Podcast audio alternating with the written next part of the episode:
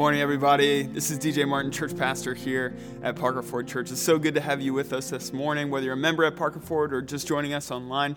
We're so glad to have you as we continue our series on faith, the series we've called Costly Faith. It's one thing to have faith when everything's going well in our lives, it's another thing to be a person of faith and all of what it means to have faith uh, when things are really, really tough. And so that's what we're doing in this series. We're, we're looking at different circumstances that we all face in life and looking at stories from the scripture that illustrate what it means to cling to God, to hold on to God, to be a person of faith in the midst of those various difficult circumstances. So, a couple weeks ago, we were looking at faith when it's dark. And last week and this week, we've been doing a two part series on faith when I'm alone. Last week we talked about Elijah. Today we're going to be talking about Jesus completely abandoned, betrayed, and alone on the cross, and what it meant for him to maintain his faith in the Father, his allegiance, his loyalty, his belief in the goodness and the plan of his Father, even when he was completely alone. We desire for this service to be engaging and interactive. Maybe you're watching this with family members or with a friend, or perhaps you're alone. Either way, there's going to be opportunities throughout the morning service to pause the video and have a time of discussion or a time of reflection. Your clue for when it's time to get ready to pause the video will be when there's a slide with the Leafs or the flowers on it. That's your chance to pause the video, have a discussion, or just spend some time in personal reflection with the Lord regarding those questions. We want to start our service with our memory verse that we've been working on. And I think this will be the last work, uh, last week that we're doing Hebrews 11:6 before we pick a new memory verse. But our, our memory verse is Hebrews 11:6, where it says, "And without faith it is impossible to please Him, for whoever would draw near to God must believe that He exists and that he rewards those who seek him. So go ahead and pause the video and work on this memory verse, work on memorizing it for a few moments, and then you can join us for the call to worship.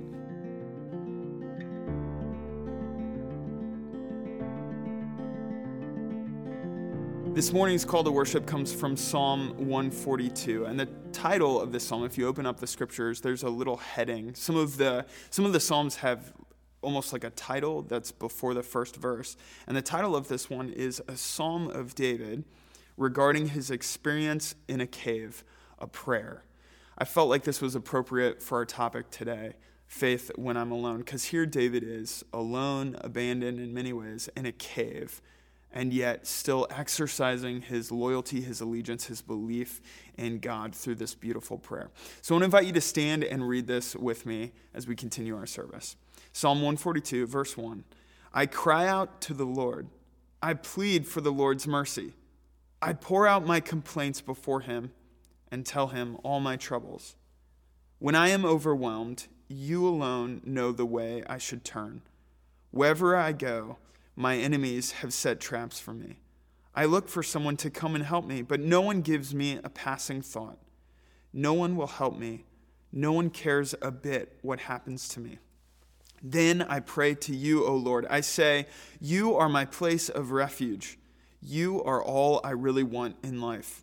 Hear my cry, for I am very low. Rescue me from my persecutors, for they are too strong for me. Bring me out of prison so I can thank you.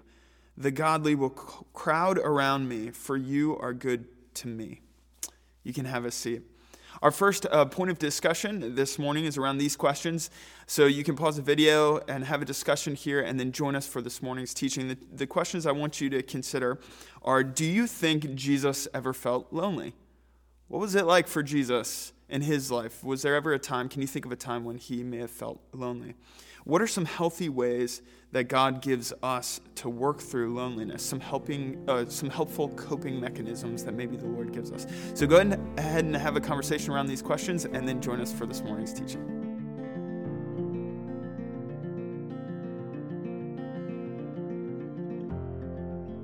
In this morning's teaching, we're doing part two of our Faith When I'm Alone, a two part teaching as we continue our Costly Faith series.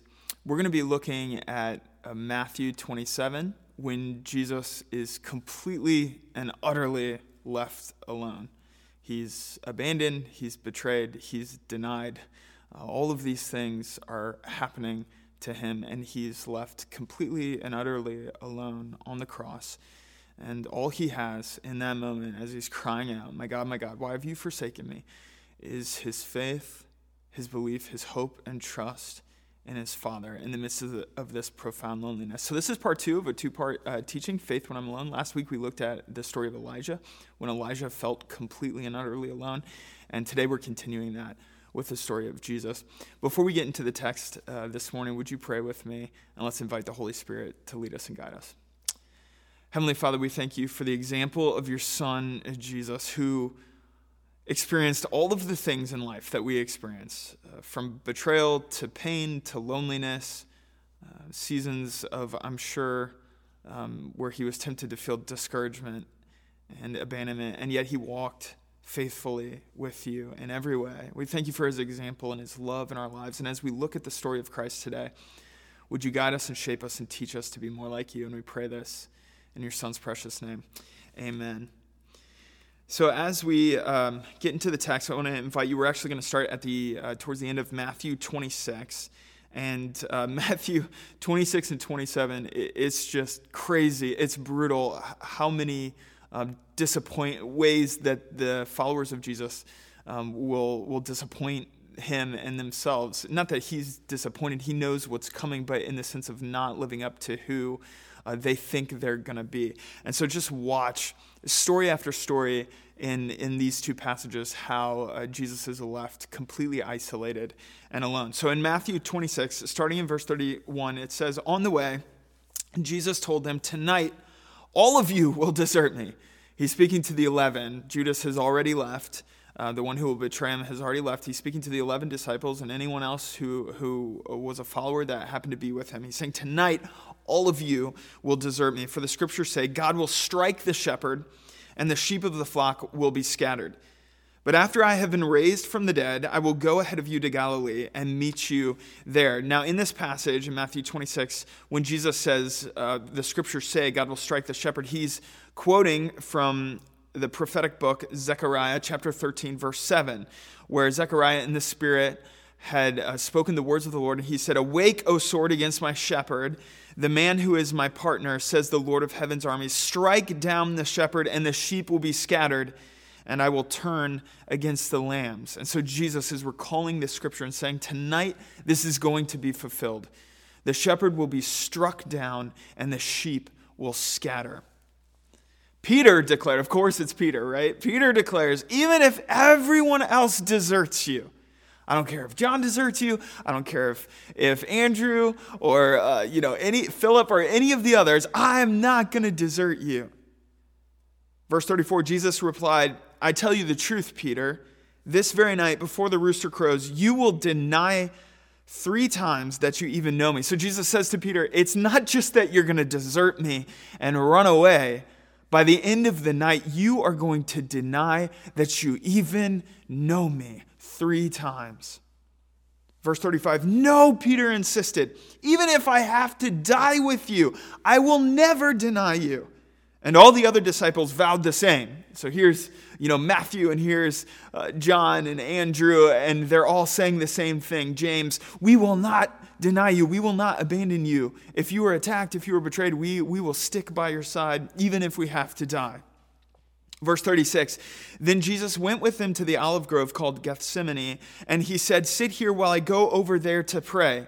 He took Peter and Zebedee's two sons, James and John, and he became anguished and distressed. So here's Jesus on the Mount of Olives. He's with his three closest friends in life, his three closest companions, Peter, James, and John. And he's saying to them, Please pray with me. Verse 38 He told them, My soul is crushed to grief to the point of death. Stay here and keep watch with me. Last week we talked about Elijah when he was so discouraged that he wanted to die. Here Jesus is experiencing something familiar. Looking into the next 24 hours, knowing what he faces, he says, My soul is crushed with grief to the point of death. He is so grieved, he is so discouraged about what's about to happen that his soul is feeling itself on the point of death. And he's just asking his three closest companions, Stay here and keep watch with me. He went on a little further and bowed with his face, face to the ground, praying, My Father, if it is possible, let this cup of suffering be taken away from me. Yet I want your will to be done, not mine. Then he returned to the disciples, and he found them asleep. He said to Peter, Couldn't you watch with me even one hour? Keep watch and pray so that you will not give in to temptation, for the spirit is willing, but the body is weak. Then Jesus left them a second time and prayed, My Father, if this cup cannot be taken away unless I drink it, your will be done. When he returned to them again, he found them sleeping, for they couldn't keep their eyes open. So he went to pray a third time, saying the same things again. Then he came to the disciples and said, Go ahead and have your sleep, have your rest. But look, the time has come the Son of Man is betrayed into the hands of sinners. Up, let's be going. Look, my betrayer is here. And even as Jesus said this, Judas, one of the twelve disciples, arrived with a crowd of men armed with swords and clubs. They had been sent by the leading priests and elders of the people. The traitor Judas had given them a prearranged signal. You will know which one to arrest when I greet him with a kiss. So Judas came straight to Jesus. Greetings, Rabbi, he exclaimed, and gave him a kiss. Jesus said, My friend, go ahead and do what you have come for. The others grabbed Jesus and arrested him.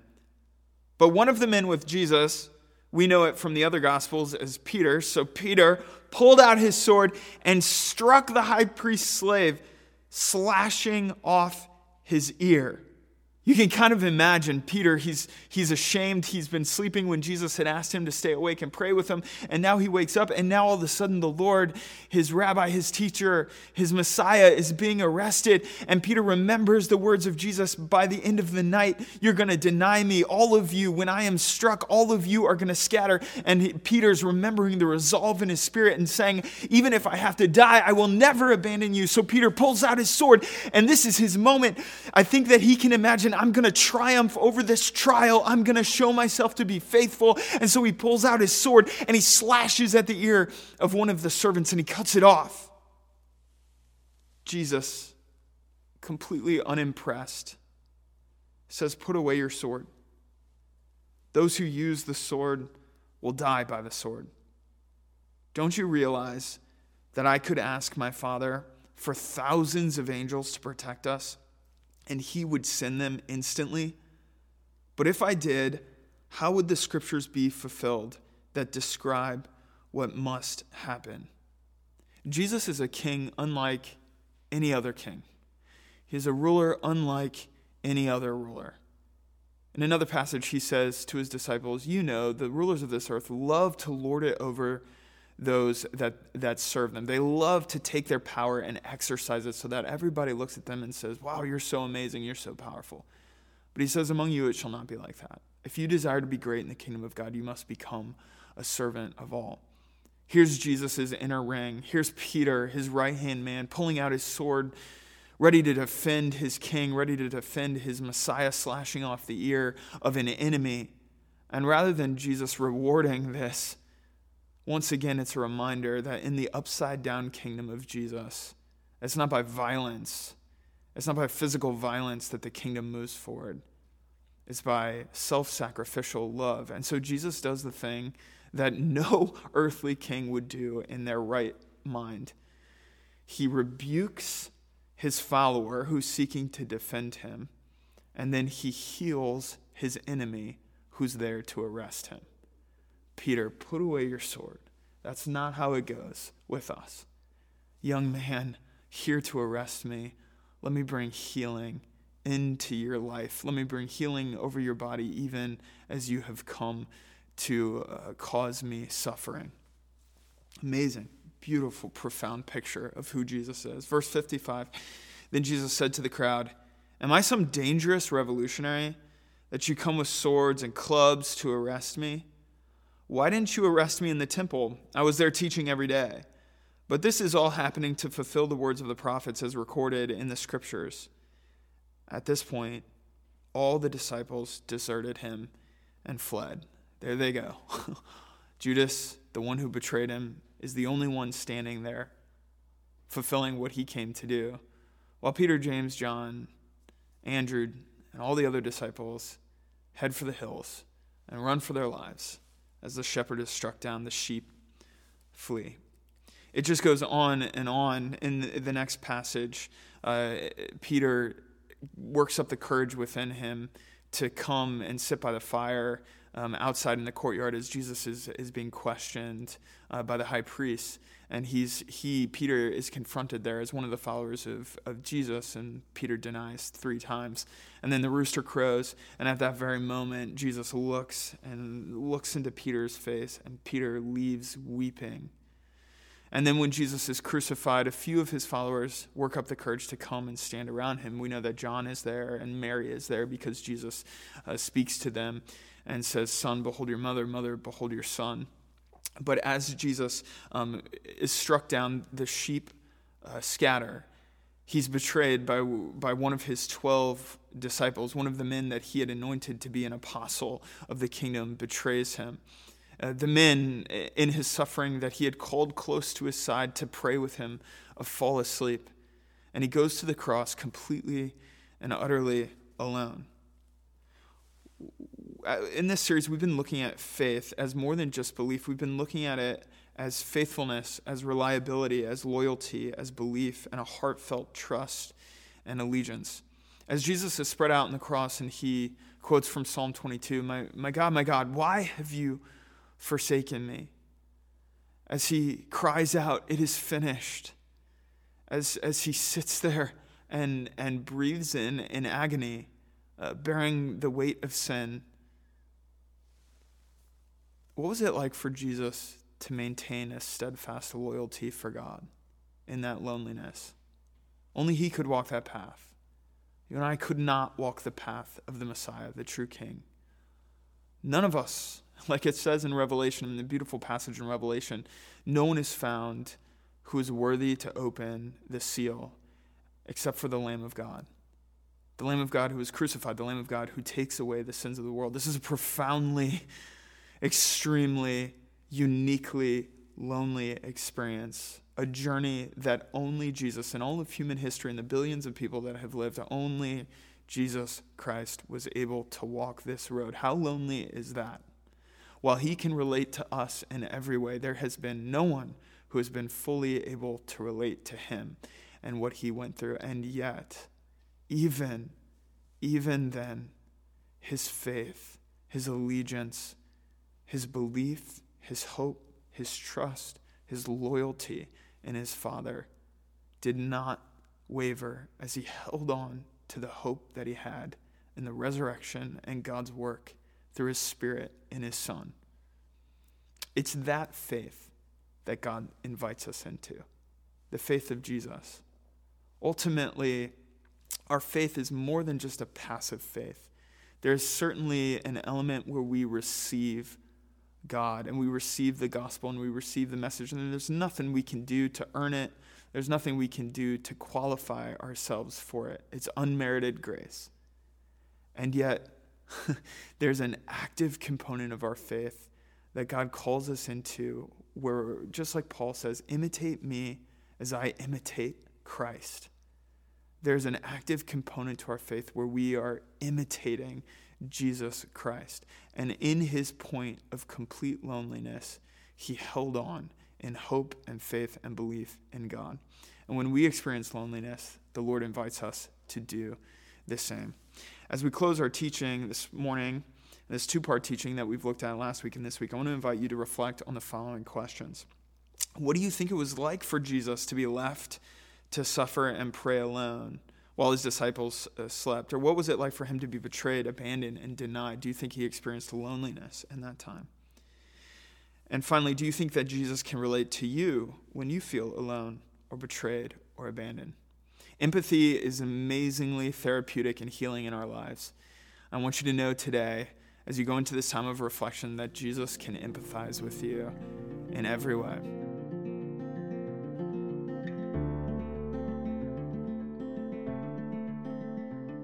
At the end of the service last week, I referenced the scripture in Hebrews that says Jesus is able to relate with us in every way because he was tempted in every way.